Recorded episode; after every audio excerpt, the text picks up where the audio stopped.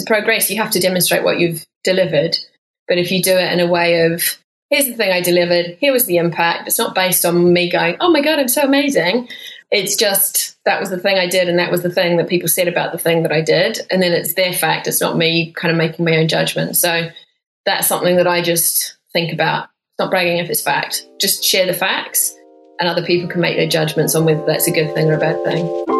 Before we get into today's episode, we have a word from our sponsor, Mindset Shift. Have you ever told yourself, I don't think I can do this? They will never go for it. I'm not a good enough leader. The things you tell yourself that hold you back. Imagine if you could remove all those boundaries just by holding them up and actually looking at them, figuring out where they come from and how to tackle them. At Mindset Shift, that's what we do. We help innovative and ambitious leaders that want to make extraordinary things happen for their teams, for their business, for their culture, and for themselves. We help unlock their growth through actionable coaching, workshops, leadership development programs, or speaking engagements. We create foundational people over profit environments, the kinds where productivity and innovation soar culture, inclusion, and equity sit at the heart of operations. Are you ready to step out the box and take your organization to the next level? Contact us today at www.mindsetshift.co.uk. Enjoy today's episode.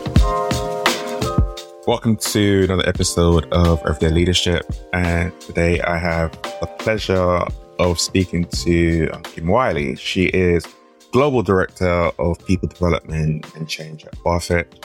She spent a decade plus at Google doing various roles. She's worked at Thomson Reuters. She's a board director at Temporal. She is a guest lecturer, um, published in numerous magazines. She's been regarded as one of the most influential HR directors, D&I leaders as well. So, my absolute pleasure just to spend some time talking to you, Kim. How are you doing? I'm not too bad. Nice to see you.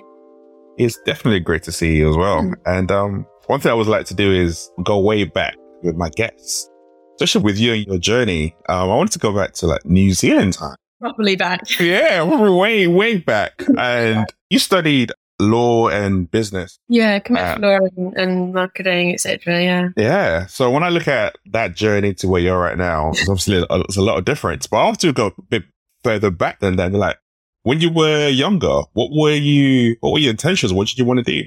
Mm, that is a very good question. My intentions when I was younger was to represent New Zealand in the Olympics for equestrian.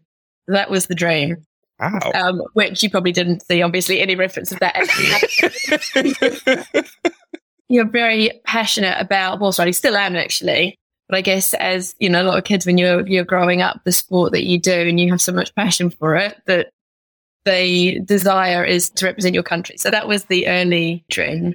Not hugely realistic. I mean, I did work very hard and I got into some of the development squads and things, but it's always going to be tough to be selected to be, you know, one of the one of the elite athletes in any sport. So I did it. I competed at a reasonably high level, but I don't think it was ever going to earn enough money to pay the rent. To be honest, it was just costing a whole lot. My dad convinced me I probably need to do something as well as ride horses. And the other thing I was really quite passionate about was fashion design. And so I used to design a lot of my own clothes and, you know, got, got I think I got the top of my class in my fashion design studies at school. I did think at one point I wanted to go down that, that route and go to university and study design. Again, I think the reality was I was probably not ever going to be good enough to do anything groundbreaking in that space, but it was, so it's kind of a hobby. But anyway, I ended up doing something a little bit more generalist, which started out as being marketing and economics, etc., a business degree, and then I picked up commercial law as a second major whilst I was at university. I classify as a squiggly, a squiggly journey. I think one of the great things I can say is that you pursued all your different passions. You tried horse riding, it didn't work out, but you did it. You tried fashion, interesting enough, I'm going to say that worked out because you, are working at, you're working at Farfetch now, which is one of the, what, the biggest luxury fashion brands in, in the world right now. So even yeah. though it took a while, you definitely got there. I got there. Exactly. Exactly. It, yeah. That was actually something that has been quite nice for me. It kind of feels like I've gone full loop and come back to something that I was actually originally quite passionate about when I started out and thinking about what I wanted to do with my life. Although obviously I am not designing clothes. I'm, I'm close to people. I'm, close, I'm connected to people who are. But. Do you ever still get tempted to actually like, you know what? I wonder if I can still do this. Mm, no, I have not been tempted to do that. I think I know what probably my limitations are there, but I do appreciate the people who've got the the skills to do that as, as their work, and I feel lucky to be connected to that world. But I'm very aware that I am not nearly as talented as as I need to be to do anything meaningful in that space. So, how did that journey then go from university studying to going into training, where you worked at, I guess, Thomson Reuters and, and Accord? by accident, I guess, as a lot of things probably in my career have been. But well, not by accident, I shouldn't say that, but it wasn't necessarily an intentional move. But I started off after getting into the commercial, doing the commercial law at university. That kind of was my foot in the door to connect with Thomson Reuters, and I was actually doing kind of first line tech support for them initially, and helping the lawyers and accountants, etc., who were clients of Thomson Reuters, to deploy and make use of the digital products at that time, which was CDs and the internet was just starting, but it was kind of helping people with CDs and happened to be working in the operations team who, and my manager at the time also led a, the training team. And after I'd been there for a while, she's like, hey, you know, I've got this, you know, you're good with the clients on the phone. I got a role in the training team. I think you should apply for it, which completely blew my mind because I was very, very, very shy. And if you'd said to me back then, one day you'll be able to stand in front of a room and, and train people or speak to them or do a presentation, I would have told you you were bonkers. Anyway, this woman had a, she obviously saw something in me that I wasn't able to see in myself and convinced me to apply for this role. And, um, and then I got the role and then it was like, now I have to kind of pretend that I can do this stuff. And just the whole fake it till you make it piece was definitely a core mantra. And So that was my foot into the door into that kind of the training world. And yeah, as you, my career has bounced in and out of doing that type of work since then. But big thanks to Patricia, who was my boss back then and encouraged me to give that, that type of work a go. What do you think has been the the biggest shift in the way that I guess you've grown in confidence? Like you said, right now you speak, you speak at conferences, you do what you do at work, you've trained, you worked in great, brilliant organizations all around the world. But previously you were very shy and the thought of in public speaking used to absolutely scare you. Yeah. What was the biggest change? I guess it's that faking it till you make it, having someone believe that you can do it, going, well, I trust this woman. She's got, I think she's got good judgment. If she can see some potential, then, you know, I don't want to let her down. And then I guess it's just over time realizing no one dies from public speaking, right?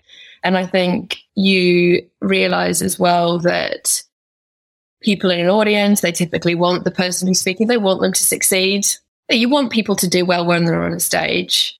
The more you feel like you can kind of just show up a bit as yourself and people and people give feedback and say, actually, that was really interesting like, okay, we can kind of do it. It's so nerve wracking. I think that's one of the something that most of us can appreciate how nerve wracking it is to speak in front of people. I know, you know, you still get the nerves, but I think after practice, over time, becomes less terrifying. Are you a over preparer, so you plan out every single thing you're gonna say, or you uh, I show up and I do? I show up and I do. I, I used to prepare more, but actually, I've got to the point now where I think if you're speaking about stuff you don't know about, you have to prepare, right? But I would try not to speak about stuff I don't know about and point people, you know, that people want an expert on a subject and it's not my subject, suggest that they go and speak to someone else. And I think when you're an expert on a subject, I actually find preparing too much makes me more nervous and makes me less natural because I start thinking, oh, I didn't say that one thing, I didn't say that one thing. Whereas if you had no intentions of saying anything, you can't get it wrong. And I guess this is about, you know, doing conversations like this with no prep as an, an example of that. But also, I prefer when I hear people who are just very conversational and authentic and you can tell when someone's reading a script. And I think that's less engaging when you're in the audience. Yeah, I can definitely resonate with that. I'm, I'm exactly the same. When I first started speaking, I tried to do a preparation. Yeah. And five minutes in, I was like, yeah, this is not me. I can't, I can't either. I just show up and I talk about what I know. And that's where the connection happens, isn't that authenticity you talked about? People can recognize it in the way that you talk to them and the way that you approach things. Yeah, no, definitely. But it also takes a certain amount of confidence to feel okay with doing that. It does become easier. And when you know, you've also, the more you do it and you've, you, the more you know what you stand for and what your opinions are on certain things, it becomes easier to be able to articulate them. When you think about confidence and think about your growth, I go back mm. to your time, especially at, at Google. Yeah. You you worked in a number of different roles from going to training to then I think it was M and A that you worked in and then like cloud and leading that on a, on a global scale. I think yeah. I remember you say one time, I think when you were at Google, you started at, you were 3,000 employees by the time you left. It was like yeah, 100, 100K plus. Yeah. So you were in that period of massive, massive growth. Yeah. I mean, I feel incredibly privileged to have been part of that and learned so much from that experience at Google and was able to gain experience with lots of different teams, lots of different managers, different types of work. Just, yeah, a very valuable experience that I think has shaped, I guess, how I would think about leadership, etc. now. Driving change and, and, transformation is something that you talk a lot around. Yeah. And um, I was interested to learn about your personal experiences. How do you handle change? Hmm, that is a very good question. How do I change, handle change? So I think for me, one of the things that has been really helpful for me in terms of understanding change is learning about the neuroscience of change, which is something I got into back, I can't remember when it was, but when I was leading a small change management team at Google. And I went to a conference, I heard someone speak about the neuroscience of change, and it was just kind of this whole light bulb moment for me. And then it really inspired me to get into studying and reading etc and i think you know we're all walking around with brains most of us walking around with brains you know with brains uh, on, on our heads and our and our brains actually when you understand a little bit more about them it helps you to understand why change is so difficult and i think with that knowledge it doesn't necessarily make you know change is still hard but when you know what's going on in the human brain you can create the conditions, either for yourself or for others, that help to sort of mitigate some of the things that we're fighting against. Because essentially, change represents a threat to our brains. Our brains want to protect us. That's their one job is keeping us alive. And change represents a potential threat. And we need to, you know, if you if you can understand that and you can go, okay, I'm feeling this way because this is what's happening in my brain. What can I do to navigate that? So it's kind of the coaching yourself through it. But yeah, I think the, the challenge we deal with with our brains is that they are still, they haven't really evolved at the same pace as society. So they still operate pretty much in the same way as when we were roaming the plains and we were running away from lions or whatever it was that we were running away from. But now these, the triggers in our modern lifestyle cause our brain to react in the same way as if we were being chased by something. And so they kind of over index on on threat and uncertainty. But when you understand that, you go, okay, I'm feeling like this because of my brain. What can I do to kind of ground myself and focus on what I do need to do, etc. I think for me, that's been really helpful.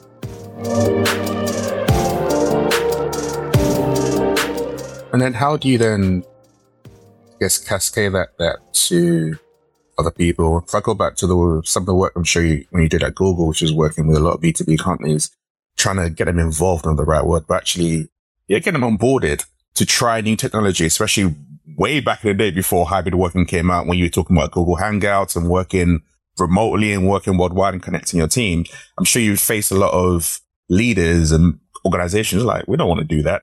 And it was that initial fear. So how did you go about, I guess, convincing and helping people to understand that change, yes, it's scary, but this is also good for you. And it's going to help you grow and improve your organization, your productivity and innovation and all those kind of things? There's two things. I think explaining to people change is hard because of our brains and just going, it's okay to feel a bit worried about this. That's normal, means you're human and kind of acknowledging that. You know, there's lots of different change management models, but one of the things that I would often refer to as what I would call the head, heart, feet model. And you need to engage with people, head, heart, and feet in order to get them to really understand, appreciate, and move forward with change. So, what I mean by head, heart, feet, head is making sure that people understand the rationale. What's the logic behind doing this? How will this change positively impact the organization or the team or the business or help us achieve our mission or our vision or whatever the big picture stuff is? Like, what's the logic behind working in a different way? How's that going to help us with something else we care about? The heart piece is, is how do you build an emotional connection with people about the change? How do you encourage them to want that thing, that change to be successful. This is the hard piece, of course. The emotional piece is always the hard part. But there's always, I think there's broadly speaking, there's, there's lots of ways you can. Broadly speaking, kind of two main things you can do. You can help people identify what's in it for them. If you unpick things like what's in it for them, short term, medium term, long term, if they were to operate in this, in, in this new reality. And then the other way is getting people contributing. You know, one of the things that we all care about is having to have some sort of autonomy and have some sort of impact and what goes on in our lives. And if you can involve people in the project, they feel like it's their project because it is their project and they can help shape kind of their own destiny. This change is much harder when it's kind of done to you. But if it's part of something you're involved in and you're able to contribute to it, it can be a great way of helping people to have that emotional connection it's our project. We want it to be successful. Kind of ties back to, um, I guess, a bit of an ego thing there as well. We want the thing, we want the projects with our names on them to be successful, right? And then the third piece, the feet, which is like, how do you help people to take those first steps and make progress? That's the behavior change. That's really about putting in place the support, giving them the knowledge and ability, the training, the skills in order to operate successfully in the new world. Is one of the fears we have as adults, which shows up less often in children. But we, we're, we're scared of looking a bit silly and we're scared of looking like we don't know what we're doing, right? Particularly if our personal brand has been, has evolved to, because we're an expert in operating in the old way of doing things. If that's taken away, what does that mean for us and our personal brand? So if you can create that environment where people can get the training, you can help them become the expert in the new way, in the new way of working, then that helps with that. So I think Head, Heart, Feet is a very good sort of checklist of, right, if you were wanting to inspire behavior change in people, can you work through that and, and kind of tick all those three off? And if you can, you're much more likely to be successful than if you're just doing the head bit and then maybe a bit of feet or you're just doing bits of one or, or another. Do you need to have a particular personality or way of looking at the world to be able to embrace the head, heart, feet model that you just talked about? The reason why I ask that is there are times when you have leaders who, for example, see emotions as touchy feely. And that's why you get that separation between tech being just built out without any emotions in it. But you got that whole environment I just talked about around creating that inclusive environment where it's about us. We're doing this for us as a team. So all those different elements, which are not necessarily natural for a lot of leaders. So how do you start to change or imbibe that into people who might not naturally have that way of looking at the world? So this is when being able to talk about it from a neuroscience perspective is powerful because it takes the concept of emotions from a touchy feely, you know, rainbows and unicorns and, you know, it's not real stuff. You can actually talk about it in terms of the science and this is how brains operate. And if you are aware of that, then we can do something about it. So that for me was the, the kind of the real turning point about talking about the emotional connection and, and things, talking about it from a, a neuroscience perspective. This is what's going on in the brain. This is why it's going to cause you problems. Here's what to do about it. And it becomes less fluffy and more, you know, you can't argue with science, right? Like, and it becomes, it try. I mean, you can try, of course. Um, that's a different, that's probably a different. but it becomes less of a it's a fluffy thing. It's like no this is how human brains are wired. This is how they operate. This is why this is going to cause you problems. Here's what to do about it. And and then you can kind of navigate it that way. That's how i found it. It, it worked. Because you're right that's the that's the biggest challenge. That was the biggest challenge at least a lot of the work that i did at google with some of our cloud customers. Do you ever get used to dealing with change and uncertainty and ambiguity? I think there's some people who have who are probably slightly less triggered by change and uncertainty than others. I think to some extent is something that can be a trigger for all of us, but some people have different thresholds about how much change and uncertainty that they like being around. And to link actually to one of the things we've put in place as part of our hiring mechanism at Farfetch was what we were finding is Farfetch, hyper growth, loads of change going on. And it's the same at Google as well. So for me, it doesn't feel like any, it just feels like a normal organization. But I think it, it is like they, there is a lot of change going on at both of them. Was a go far model and there's good for growth, good for Farfetch, and good for the role. So at the, at the, at the hiring point, and also we're doing performance reviews, we would do these good for growth interviews or performance assessments, which is about how do you show up in ambiguity? How do you navigate change? What we were finding is we were bringing people into the business who couldn't cope with that. And so they would come in and go, oh, this is a bit much. And then they'd step out again. Whereas now we've kind of incorporated that mechanism up front to bring people in who do have a high tolerance and a, you know, can thrive in that environment. So some people do, you know, enjoy being in that environment and some people don't. But we all do all have sensitivity to uncertainty for sure. And if you're in that environment consistently, and like you said, you worked in Google, you've done it, you're doing that at Farfetch now, so you're very much used to it. But then it's also very easy to go down the opposite spectrum of that and can quite easily lead to burnout. So how do you make sure that you're still looking after your people yourself as an individual and looking after your people as well to ensure that while they're navigating that uncertainty and complexity and, and constant change that's happening around them, they're also looking after themselves and they don't go down that burnout route. Yeah. And I, I wouldn't say that there is a direct correlation for change to burnout with everyone. I think for some people, that change is what fills the tank because the excitement and the energy and trying new things. Like I think for some people, a lots of change is the place that they want to be. For some people, probably less so. Um, I guess to answer your point about managing or kind of creating the conditions where burnout is not something that people have to deal with, about knowing yourself. If you are someone who is triggered by a lot of uncertainty, then look for ways to create certainty, as much certainty in your life. If you are someone who's is really keen on having a lot of autonomy. And if that's something really important to you, you kind of look for roles or companies and, and do work that there's a lot of autonomy. There's a model called the SCARF model, which is came from David Rock from the Neuro Leadership Institute. We do a lot of work with them at Farfetch around some of the inclusion work we do and neuroscience of, of leadership. And the principles are that people need status, certainty, autonomy, relatedness and fairness. And each of us need all of those things, but there's kind of a sliding scale of how much we need each one of those things. You got a sense for yourself. I know I don't need much certainty, but I do need fairness. Fairness for me is really important, for example.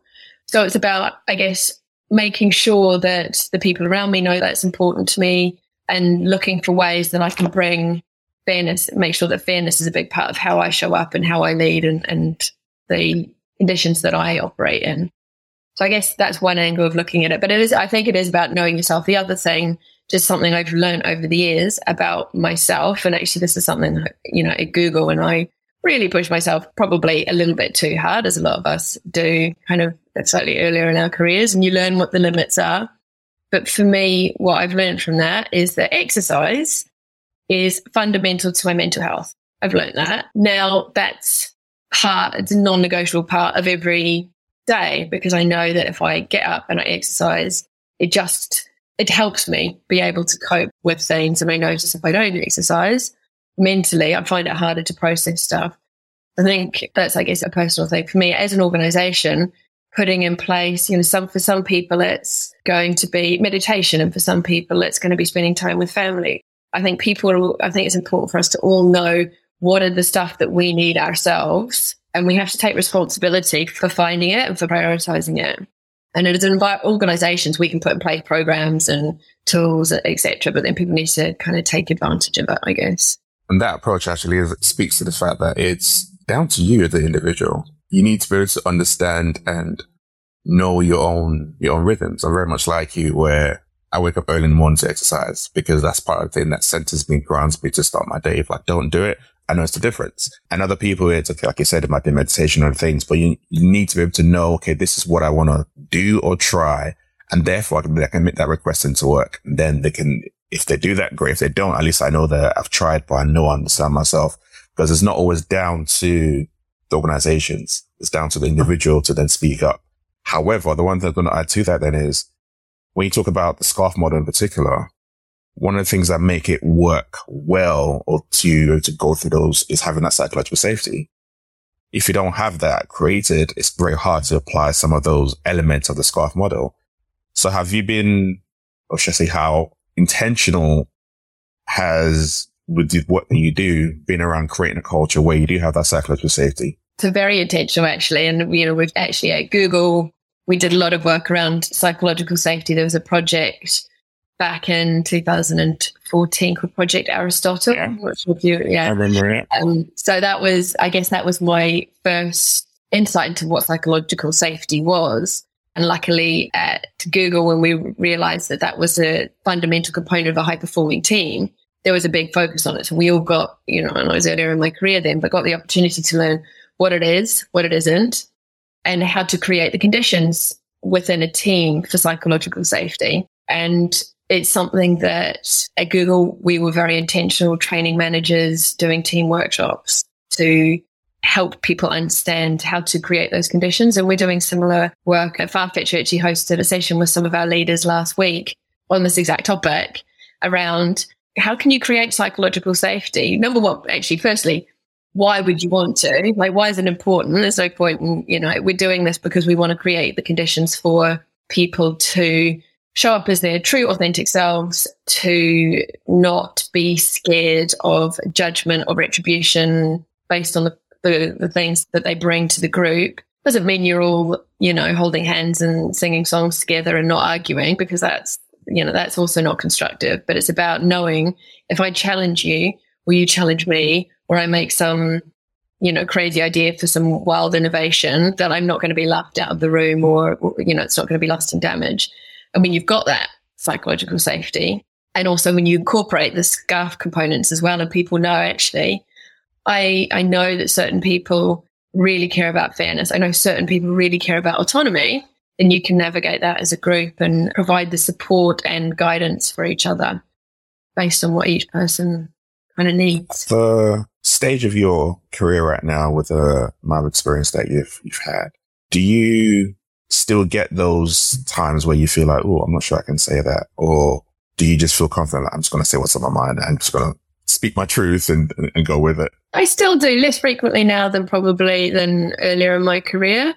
But I think going back to this desperate introvert, desperately shy person, the thought of speaking up, and I've navigated, I'm much less like that. But there's still moments where I where I feel like, oh my gosh, I can't say that. And that's not necessarily because of the conditions that I'm in, but it's because I sometimes revert back to, you know, depending on what else is going on in the world and, and life, you can revert back to some of those things, but less less so now than I used to, for sure.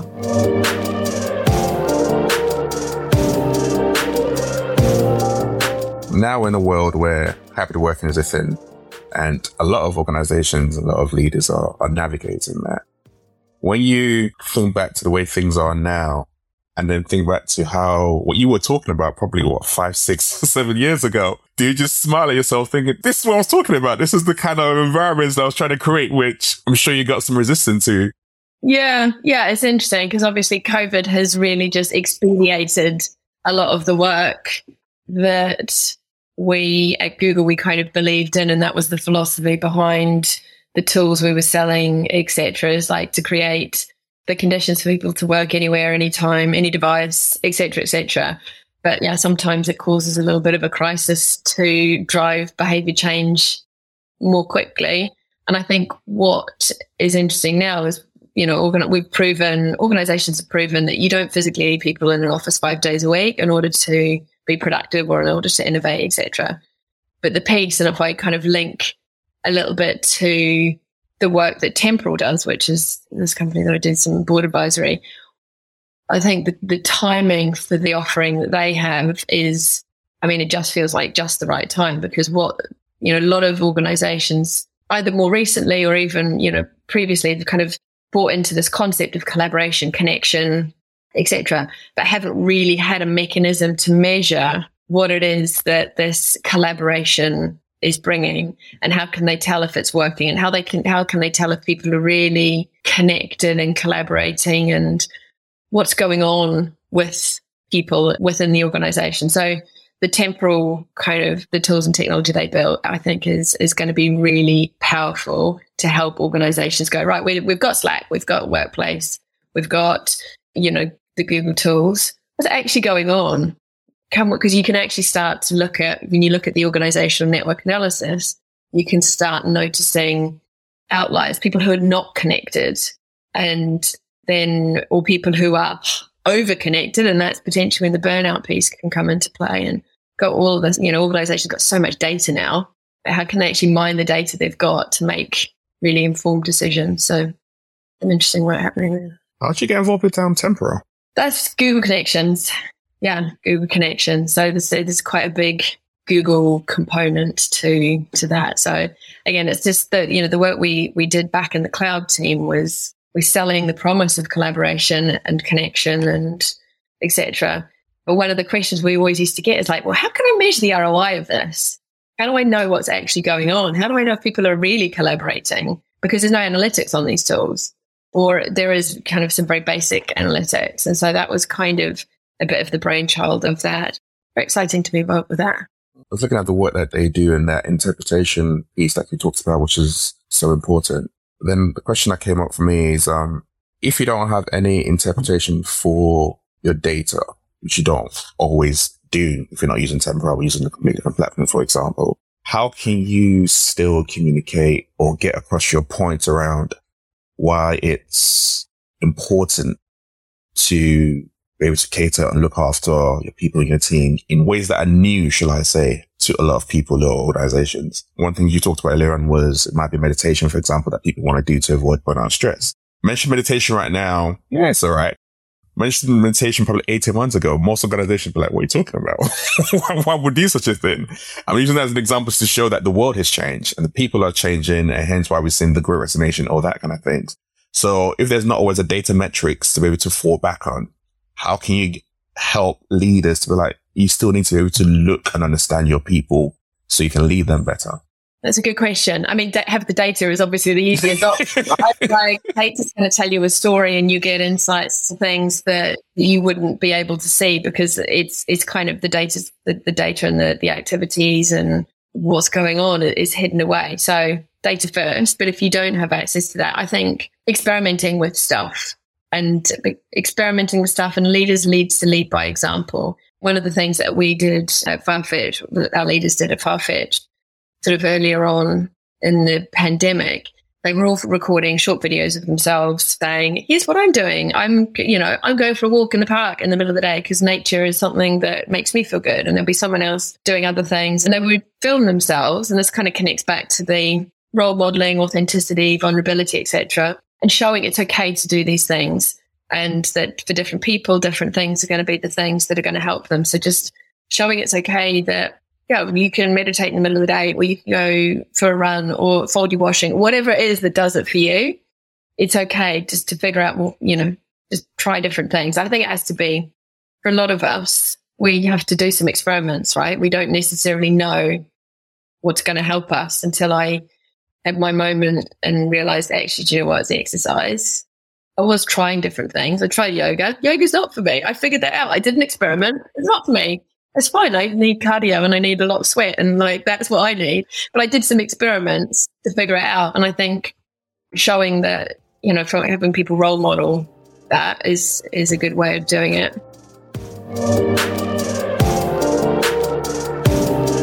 There's a thing around seeing those who are, I guess, leading you be those examples, but also be human and just be open and vulnerable. But like, you know what? I've, I've tried this and it hasn't worked out. I've tried this and it's brilliant.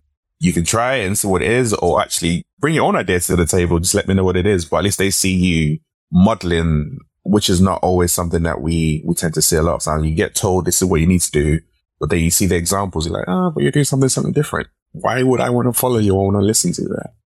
Yeah, it's yeah, so important for leaders to be human and authentic and and role model that kind of stuff. Because the reality is, we are all different. Our brains are all wired differently. We've all had different life experience. We're all processing each day differently, and there is not one size fits all. we have to figure this stuff out, but we have to see that it's okay to try and figure stuff out.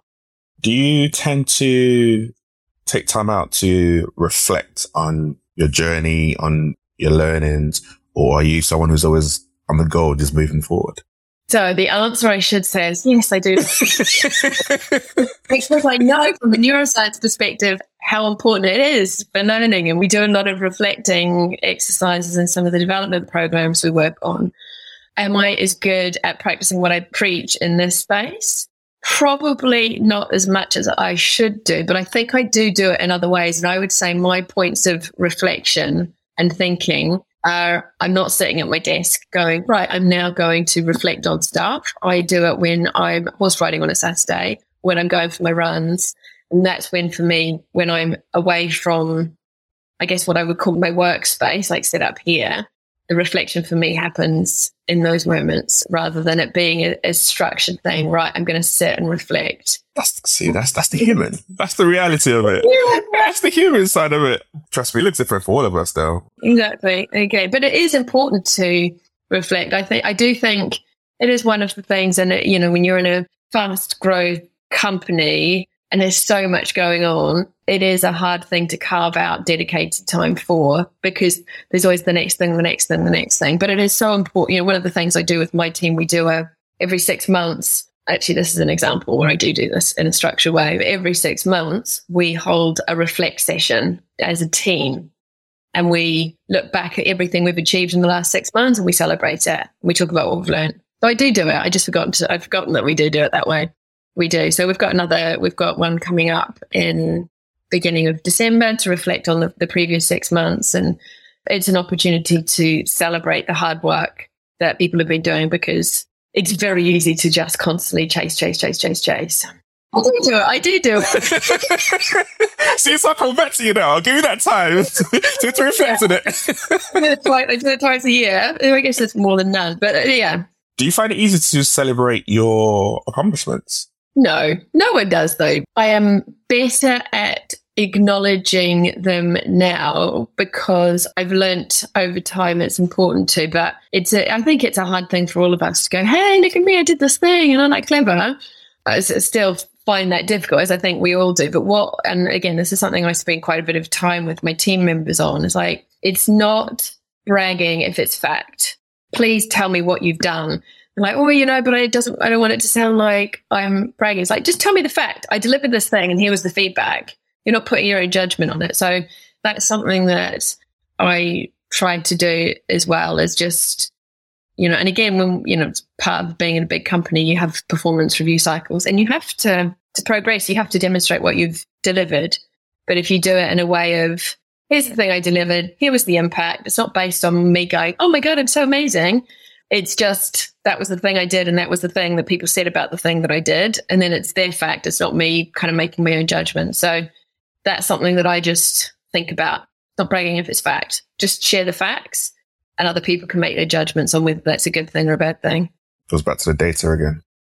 yes, exactly. exactly. You can say, I did this thing, it impacted this many people, here's the impact. You know, data is very helpful for sure and got me thinking around feedback. Mm. Are there good examples that you have of how you have received good feedback or bad feedback? Again, just to, one of the things that we learned at Google, we had the saying that feedback was a gift.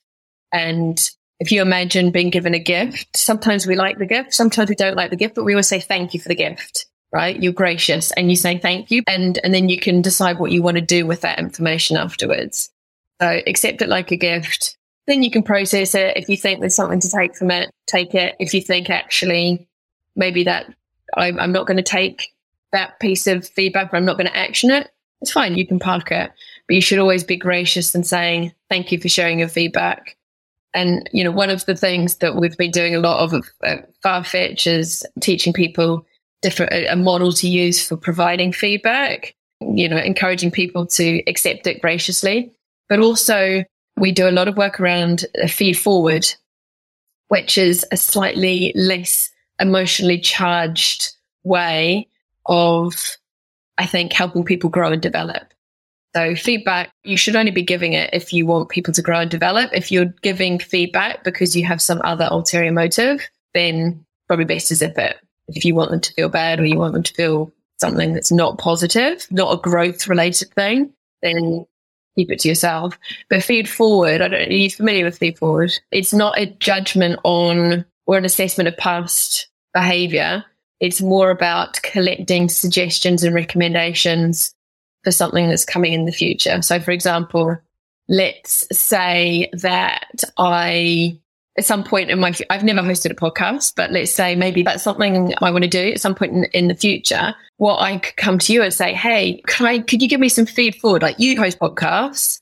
Can you give me some feed forward? Like what's some suggestions you would have for me if I'm about to embark on this? you give me your recommendations. You're not making a judgment on actually, Kim, last time I saw you when you showed up, you behaved like this or that. And I don't think you should do that when you do your podcast. It's more just forward looking, not judgment on me, but about your more advice and recommendations for how what what being a good podcast host look like. Does that make sense? Yeah. So you're tapping into experience of someone else to help exactly. you with something like that. Okay. Yeah. So it's less about, hey, you know, if I said to you, hey, can you give me some feedback on this? And you said, well, you said this and this was the impact, etc. So when you're doing your podcast, don't do that, but maybe you should do more of that. You're talking about the experience you have with me rather than just saying, what I've learned to be really engaging in a podcast is X, Y, and Z. And then I can take that and kind of apply it as, as useful learning. Oh, I like that actually. That's, um, yeah, it's a good way of approaching it. And I guess it's also a good way of helping people to learn without the personal, direct, exactly, um, approach that I can feedback can, can tend to have where you leave some emotional bruises. Yeah. So everywhere you sit around, learn to say be gracious in, in the good and bad. There are times in that bad you're like, mm, thank you, but inside it's, it's it's hurting and it's burning. Yeah, it's like if it, again it just put it spins our brain into a threat state. If I say hey, would you mind if I give you some feedback? Your brain's like, uh oh, what's going on? You immediately go into the threat state. Whereas if you have a conversation less about what's happened, more about what good look would look like in the future, not a judgment, it's a brain friendly way of growth and development. What's next for you? Obviously, you're still at Farfetch. I'm not saying you're leaving Farfetch. I'm just thinking with everything that you've accomplished and you're still going to go ahead and do, when you think about the future and what you would like to see happen and what you like to bring more into the world, just curious what that is. Yeah, I think something I am very passionate about. And so I'm doing an external course at the moment to become a uh, certified coach through the NeuroLeadership Institute. And I do a lot of strengths coaching internally for our employees and our leaders at Farfetch. So I'm really passionate about helping people to discover their strengths and their passions that's something that brings me a lot of joy. So I definitely see, I hope to see more of that in my future. For me, I've never been one of these people who says in five years' time, I want to be doing this, I want to be doing that. I ne- I've never had a five year plan. I used to pretend I did in the early stages of my career because it felt like you're supposed to and you just would make something up. I don't have a five year plan. What I do have is curiosity, passion for learning, doing new and interesting things. And my philosophy is kind of like if you go all in and be open and be kind and be curious and work hard, interesting things come your way. So that's kind of always been my philosophy, at least during the, you know, for the last 15, 16 years. So I'll keep doing that. The other thing, hopefully I'll have a horse in my life one day again. That dream has, I mean, I'm not going to go to the Olympics anymore. That probably part that one, but from a personal perspective. One day, that's a, a passion I would love to pick back up again. But doing new things, doing things where you feel like you're you're bringing value to other people and helping them see their greatness is is something that's yeah, I'm very close to my heart. You still go horse riding every week. I go every week, yeah, but I don't own my own horse and I don't ride every single day. So, you know, we've got some capacity to. That'd be the dream riding every day on your own horse. Okay. Yeah, exactly, exactly. So for now, once a week will keep me, will will tide me over. But at some point, I'd like to do more of it. But and when you talked about what you're working on around coaching and developing people on that next level is absolutely amazing. I know you know some of the work that you do and I know the impact you've had on the people in your organization as well. So I know it's definitely valued to see you growing more and more into that area, it's it's really really good. When you talk about strengths, what would you say are your top three strengths? Well, I do, have, I do have my strength report here. Here's what I did earlier. Yeah, I know because we have this as a tool that we use, and you know, and it makes it very easy because I think it's a hard thing for going back to this piece about saying I'm really great at this and that. But there is a tool through Gallup Clifton, and I can tell you my top three strengths. My number one strength, according to this tool, is positivity and looking for the positive spin on things, helping people to feel good about what's going on for them. Then my second one is strategic thinking, which is all around being able to spot different patterns and themes and looking for connections and doing experiments, etc., to try and figure out uh, a best approach forward.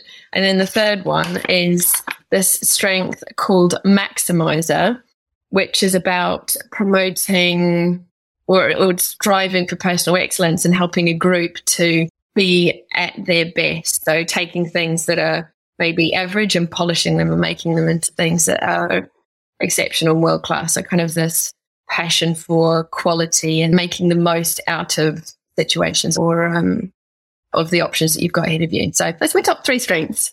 Were you surprised by that? Or were they aligned to what you thought when you think about who you were? No, not really. But I don't think you would necessarily, until you kind of go through this tool, you would necessarily go, oh, positivity, is that a strength? Is that not just, I don't know. I think having words for it is, is helpful. But when you read the descriptions, you're like, oh, yeah, yeah, that is how I feel like that is aligned with how I believe or how I show up. And yeah, it's, it's an interesting, you should do it. Yeah, I did one. I don't remember where it is now, but it was very, very long time ago. I might do a new one just to yeah. see, to see what shows up. But listen to your top three. And When I think back over your, your career and what you're doing now, what you say you want to do next, I was like, yeah, I can see the, I can see the synergies. I can see them all kind of flowing really, really well together. So I was like, that's, that's very I mean, I mean, you wonder, like, when you, because I do a lot of these with people in, in the business, and it's like people's strengths are aligned to the work they're doing. It's like, it's just a really interesting conversation to have. Is like, are you doing the work that you're doing because of the strengths you have, or have you learned the power of these strengths because of the work you're doing? And yeah, it's an interesting, it's an interesting conversation to dig into.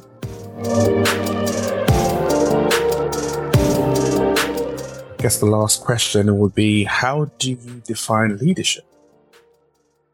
That's a good question. I think leadership is having clarity of vision and inspiring followership and helping people to be at their best and, and work towards a shared goal. It's a very collaborative, human centric thing for me. It's not about telling other people what to do, it's about inspiring and and motivating them and, and helping them see what they're great at so that you can work together and maximize the outcome of the thing that you're trying to achieve as a group. Kim, it's been an absolute pleasure. I mean, really loved loved this conversation and um loved just having you here. Yeah, it's been fun. Thank you. Nice way to start my day. and for me too, actually. It really is. It definitely got me thinking about a number of different things. Feed forward is one that I want to look, look, look more, more, more into actually. Simple but powerful. That's what you want. That's what you want. Simple framework that you can utilize in the day to day lives that makes an impact. That works really well for me. Yeah. This is Everyday Leadership, and I'll see you next week.